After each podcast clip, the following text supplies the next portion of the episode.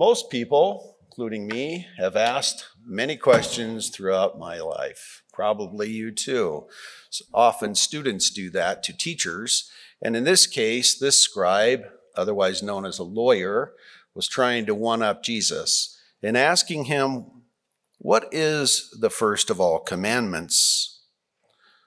So let's treat this question in the next few minutes, uh, starting with a question that I used to use in prison ministry very often Is it easy to be a Christian? Now, when I would ask that question in a prison, most of the time, some wise guy in the back would always say, Absolutely. And I would retort, You know nothing about Christianity. Because the real answer is unless one puts themselves in the cross of Christ and his suffering, they don't know what it is to be a Christian.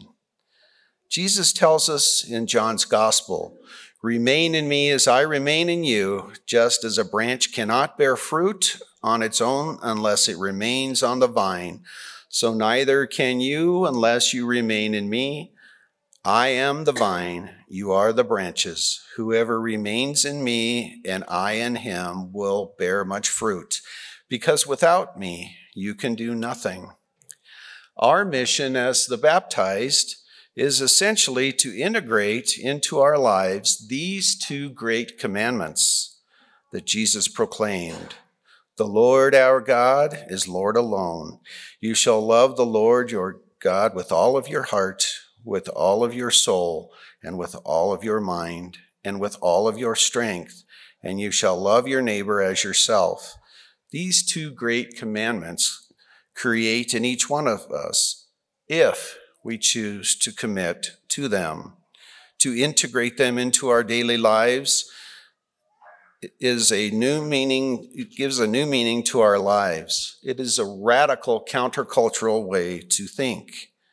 There's a cacophony of different voices, and they were even in Jesus' time, hence the scribe. So let us consider these things.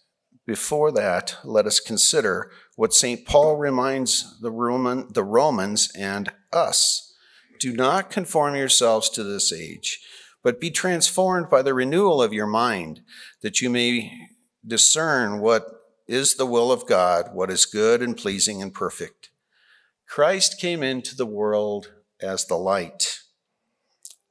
We love God and neighbor when we follow the Ten Commandments and the moral teachings of the church.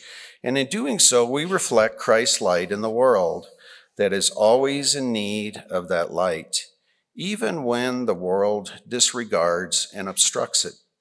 To love God and to love our neighbor are two commandments, but they are essentially joined since we can't adequately fulfill one commandment without fulfilling the other in a society that applauds sexual liberty, excuses rape, defends same sex marriage, and promotes contraception and abortion based on the loose definition of love wins, our Holy Father, St.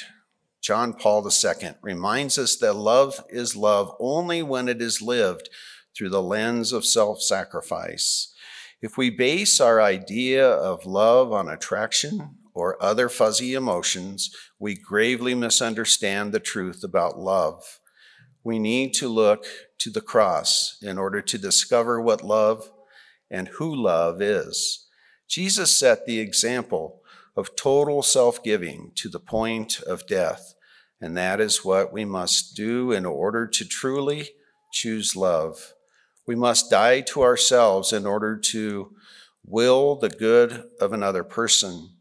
As St. John Paul II so succinctly explained in his Theology of the Body, the opposite of love is not hating, it's using someone else. Now, I would suggest also out on our gathering area, the, the family is all along the countertops.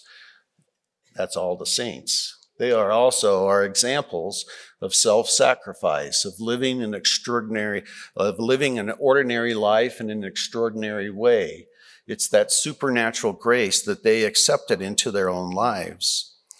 So, my brothers and sisters, as Christians called to live in the world but not of the world, in light of our readings today, perhaps a personal challenge is, is to consider how has, the, uh, how has my heart been seduced by the secular world?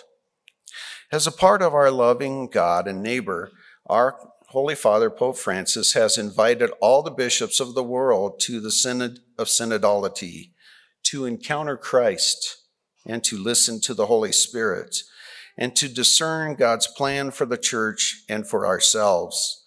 Through this process, process, everyone is called to gain clarity on our mission as church by discovering our place in the great narrative of salvation history.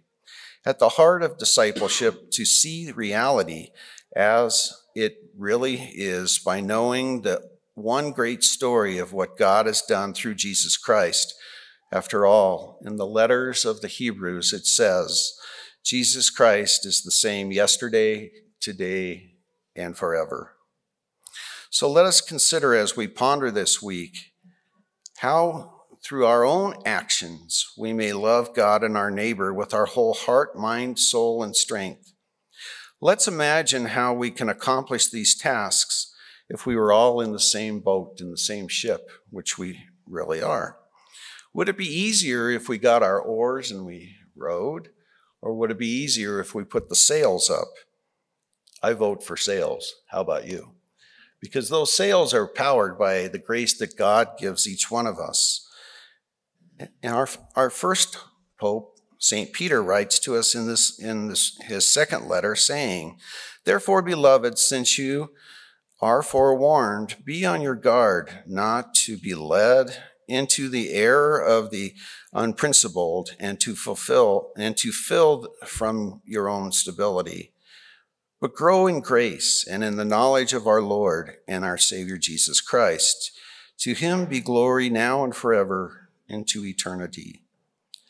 So let us all set our sails this week in the friendship of Christ Jesus and live in grace of charity, of loving God with our whole mind, heart, and strength, and loving our neighbor as ourself.